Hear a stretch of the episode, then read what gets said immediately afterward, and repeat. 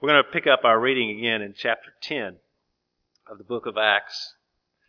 I will try to respect everyone's time today, as, as always, sometimes without success, but I'm going to try.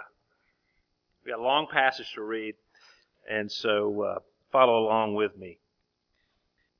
At Caesarea, there was a, a, man named Cornelius, a centurion of what was known as the Italian cohort, a devout man who feared God with all his household, gave alms generously to the people, and prayed continually to God.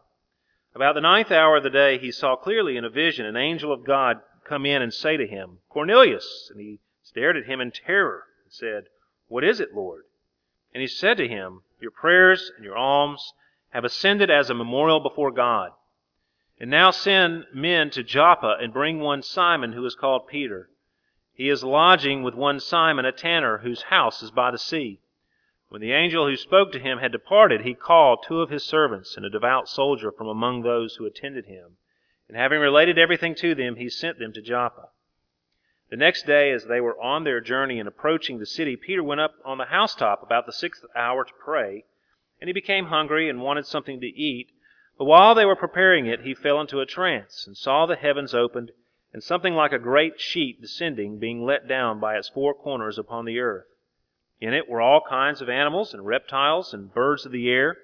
And there came a voice to him, Rise, Peter, kill and eat. But Peter said, By no means, Lord, for I have never eaten anything that is common or unclean.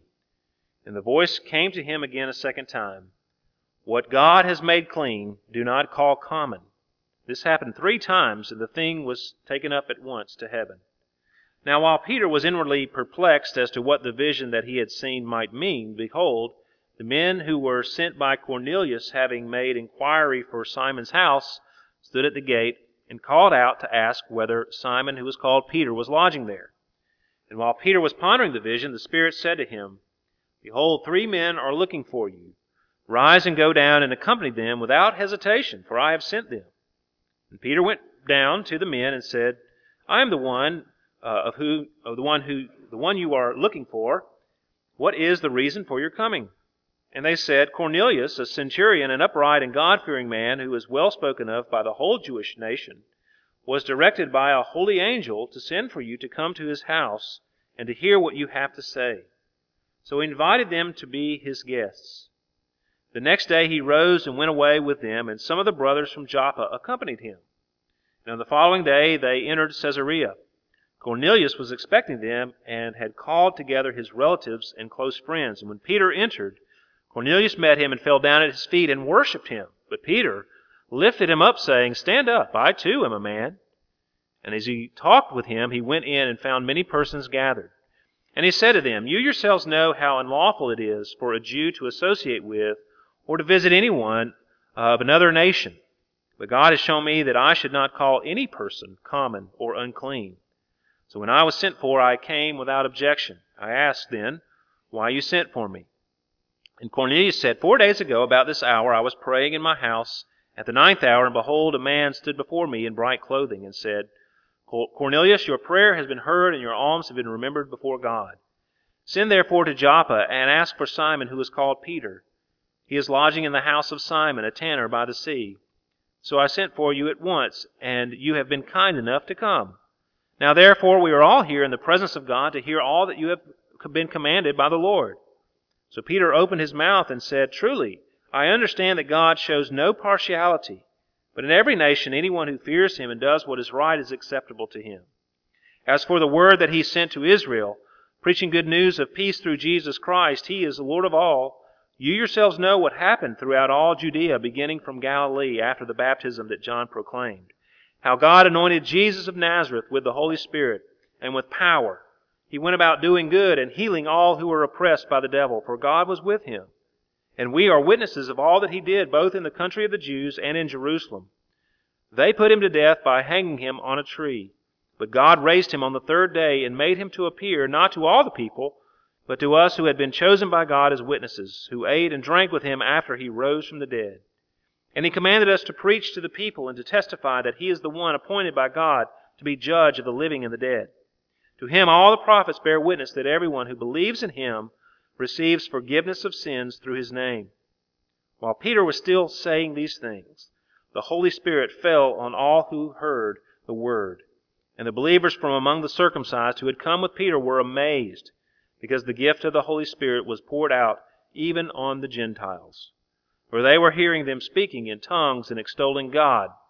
Then Peter declared, Can anyone withhold water for baptizing these people, who have received the Holy Spirit just as we have? And he commanded them to be baptized in the name of Jesus Christ.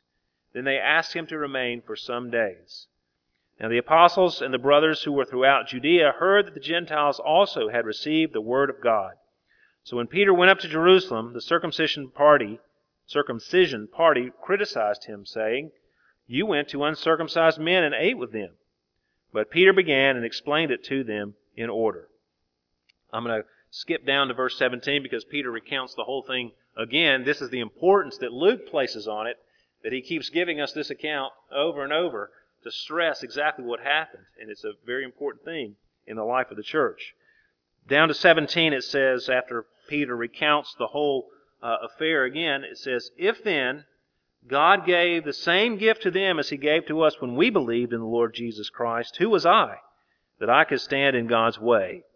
And when they heard these things, they fell silent, and they glorified God, saying, Then to the Gentiles also God has granted repentance that leads to life. Let's pray together.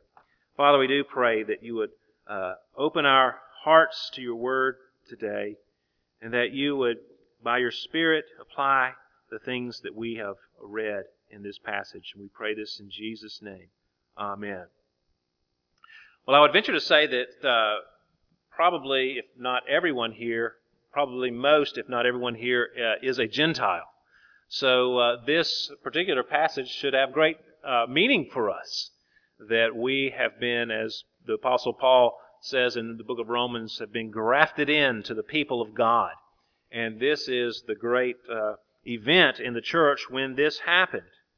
Now, in the very beginning of the church, uh, Jesus shows clearly that he wanted the gospel to go into uh, every culture and national group of people. Uh, he said, You'll be my witnesses in Judea, Jerusalem, Judea, Samaria, and to the ends of the earth. And in, on, uh, during Pentecost, in Acts chapter 1, 2, uh, the Holy Spirit came down and initiated, in a sense, the first worship service of the New Testament church. And that service was multilingual, as we know. And uh, the audience was multicultural because there were so many people from, from all over who had come uh, to Jerusalem to worship. But all these clear signals from God were not enough for the early church to see uh, that the gospel should go to the Gentiles. It was almost exclusively Jewish in that time.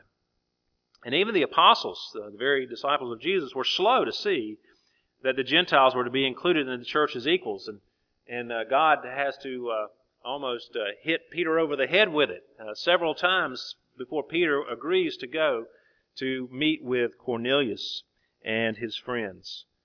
But it's all part, I mean, we can go back even further to the very uh, original promise made to Abraham that he would be, uh, as God's chosen person, uh, uh, in him all the families of the earth shall be blessed.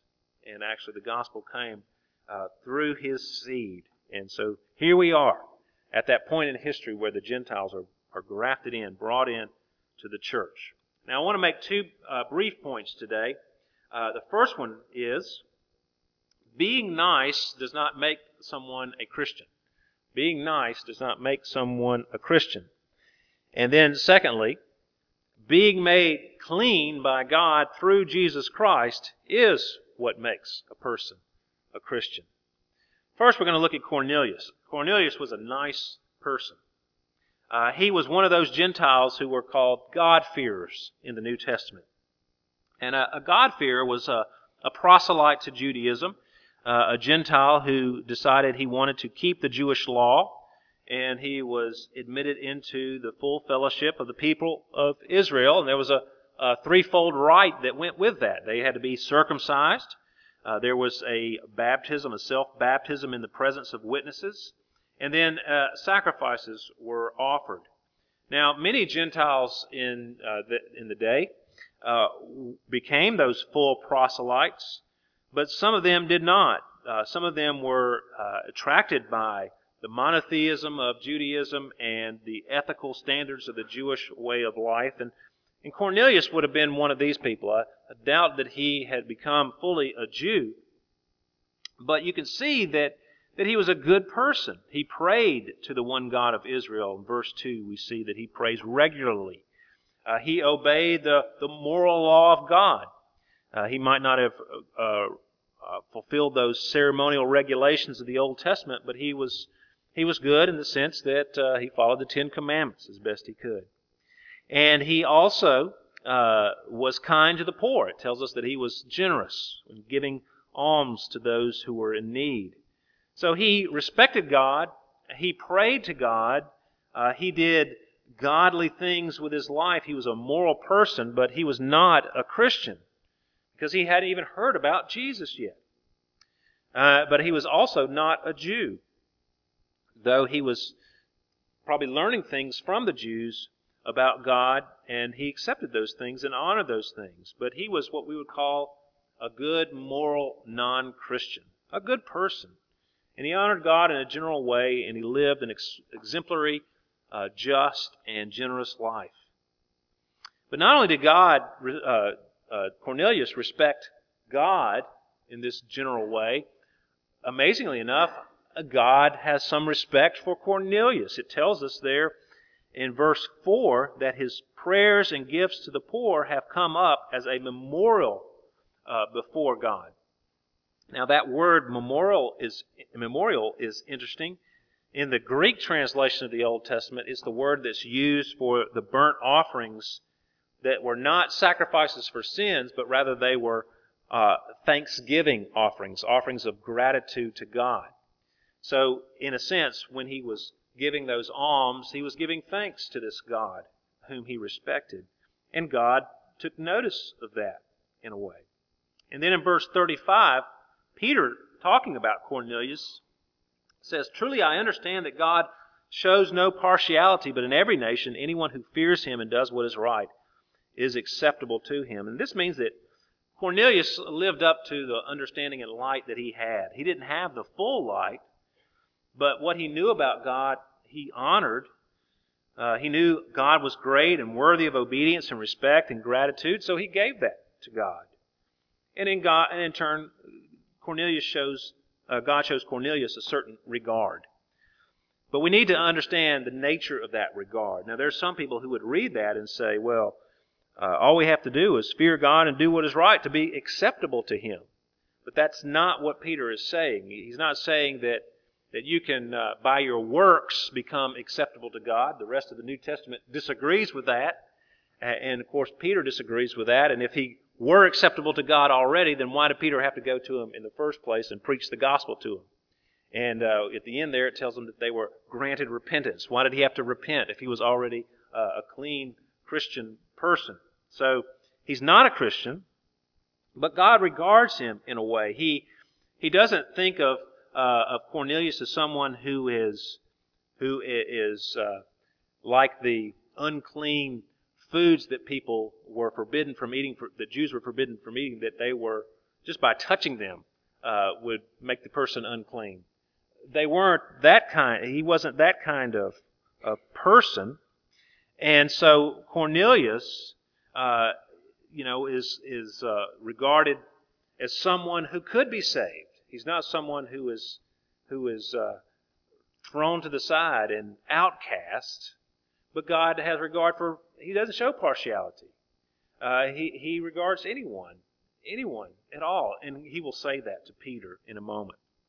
But through all this, we see that even though Cornelius was a nice person, one of the nicest persons that you'll ever meet, a very moral person, a generous person, yet he was not saved. He was not a Christian.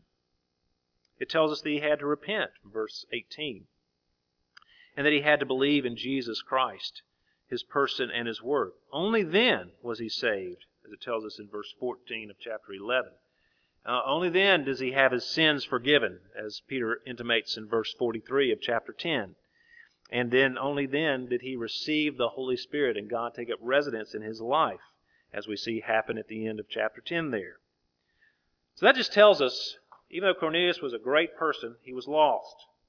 And that applies to all of us as well. No matter how good and wonderful a person is, he or she cannot be forgiven and fully accepted without the gospel of Jesus Christ and the new birth, regeneration by the Holy Spirit. We cannot expect people to be saved without preaching the word of Christ. And if Cornelius needed to be saved, as good a person he was, then everyone does.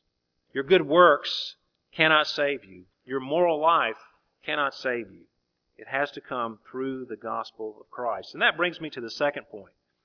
Being made clean by God through Jesus Christ is what makes a Christian. It's not being a good person or being a nice person or a moral person. It's being cleansed by God through Christ. Now, this passage has a lot to do with the clean laws of the Old Testament. You can look back at Leviticus 11 and Deuteronomy 14, and there are lists there provided for the people of God as to what they could and could not eat. Uh, they, there was nothing inherently uh, evil about unclean foods like the oysters I ate last night, and the Jews would not be able to eat those nice oysters over at uh, Half Shell, and, and uh, I'll take their share. But uh, so there was nothing inherently evil about them, but they were forbidden by God.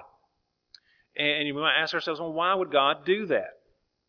It's tempting to say, well, uh, they didn't have refrigeration at the time, and you certainly don't want to eat uh, oysters who hadn't been refrigerated for a while. And there were lots of other things, but that was true in, in Jesus' day and the apostles' day as well. So it has nothing to do with hygiene. It has to do with being God's people. And what God, the point that God's making with these clean laws is that they were to be different than the nations around them. And it was to be reflected in all areas of life, even in what they ate and did not eat. The people of God were to be set apart, holy. That's what the word holy means. It means to be set apart for special use. And so they should look different than the nations around them. So one of the things that caused them to look different from the nations around them were their food laws, and as well as the things that they could or could not wear. The clean laws also showed God's holiness, and that people just couldn't simply come into God's presence and be acceptable to Him. God was holy. And throughout Leviticus, the, the phrase is repeated uh, I am holy, therefore you must be holy. And so you, you, you uh, went through all these, uh, following these instructions on cleaning the food and eating certain things and going through certain rituals. And it was a picture of God's holiness, and that as His people, we should be holy as well. It's very difficult to keep the clean laws. We you know, if you've just been reading through Leviticus in your reading plan that uh, we have in the church, uh, you you'll see there that there's lots of details about things that you couldn't help that would make you unclean until evening. And so there was a lots of thought uh, built into the system that God gave the Jews to help them understand whether they were clean or not clean. And if you followed all that, you would realize that most of the time I'm unclean. And that was a point that God was making to them. They needed to be cleansed. And so there was a continual need for substitutionary sacrifice. Of course, that's pointing us to Jesus because he's the ultimate substitutionary sacrifice in our place once and for all. We didn't have to continue to go back with, with sheep and go, uh, bulls and goats to get ourselves clean before God. Christ did it once for all. And that's what these clean laws was pointing to, our need for cleanliness, our unholiness, God's holiness. It should have been a humbling experience for the Jews, but over time, it did just the opposite. It caused them to be spiritually proud. They began to think, hey, we're the ones who have these, we follow these rules and laws, and that makes us better than everybody else. The Gentiles are excluded. And so uh, they are they are people we don't even want to associate with. We shouldn't, we shouldn't even touch them or have anything to do with them. We are separate from them, and we're better than them. See, that kind of attitude crept into their way of thinking, and they thought they were superior because, hey, we're a little bit better at keeping some rules than the Gentiles are. So when we do get to the New Testament time, we find there that Gentiles are considered inherent outcasts, and Jewish rules followers are God's accepted people. But Jesus, of course, blew that up. Uh, he said that's not the way it is. Mark 7, for example. Do you not see that whatever goes into a person from outside cannot defile him, since it enters not his heart, but his stomach, and is expelled? Thus he declared all foods clean. And he said, What comes out of a person is what defiles him. For from within, out of the heart of man, comes evil thoughts, sexual immorality, theft, murder, adultery, coveting, wickedness, deceit, sensuality, envy, slander, pride, foolishness. All these evil things come from within, and they defile a person. See, Jesus paints everybody with the same brush. It's the heart that's the problem. It's not what you eat or refrain from eating. Uh, it's not your good deeds, even. It's your heart that's the problem. And he levels the playing field. All are sinners. Even nice people like Cornelius. They're all sinners and are in need of divine intervention to make them clean and acceptable to God. You cannot, through your work, make yourself clean and acceptable to God. It is the action of God, and that's clear in this passage. Look at what he says in verse 15 of chapter 10. When Peter receives the vision, the voice came to him again a second time. What God has made clean, do not call common. Made or make clean is the operative word there. God is the one that makes someone clean. And then in verse 18 of chapter 11, the very last verse of our passage, uh, the circumcision party that uh, finds out about what Peter's doing and hears Peter's explanation, they glorify God at the end and says, yes, even to the Gentiles, God has granted the repentance that leads to life. God has granted it to them. God has done something in their lives. He's granted them repentance. He's cleansed them from their sins. And of course, we know how He's done it. He has provided the ultimate substitutionary sacrifice in Jesus Christ. Christ died for our sins, and as Peter proclaimed to Cornelius and his household and friends, it's through faith in this Savior, this Christ, this one who was put to death but who rose from the grave. It's through him that there's forgiveness of sins. Through him is salvation. See, salvation is not a matter of our pedigree or our achievement, but it is the result of the action of God. So nothing is inherently or permanently unclean. No one is. The Gentiles who were ceremonial unclean were they were like the unclean animals in the sheep, mixed in with the clean animals who represented the Jews. And when, when God cleanses someone from sin, then they're all equal. They're all part of God's family, and they should be treated as equals in the family of God. No one this should remind us, is inherently beyond God's ability to cleanse. God can cleanse anyone in any place. He can cleanse you today. No one should be considered unsavable by God because it's an action of God and He has all power to cleanse. And He's provided the way of that happening through Christ, through Jesus Christ. The religion of good works will definitely give some people the right to feel superior to others you might think I'm better than so and so over here who doesn't live up to my standards. But the gospel of grace means that no saved person can feel superior to any other saved person because it's all by grace alone that we're saved. It's all by the work of God in our lives through Christ. And may God grant us all the repentance that comes to life. We need to ask ourselves, have we been cleansed by Christ? Or are we trying to cleanse ourselves? Are we like Cornelius, living a good moral life even? Doing uh, maybe even some religious things? But have we truly been cleansed by the blood of Christ? Have we turned from our sins and put our faith in Him alone for salvation? Let's ask the Lord to do that now in prayer.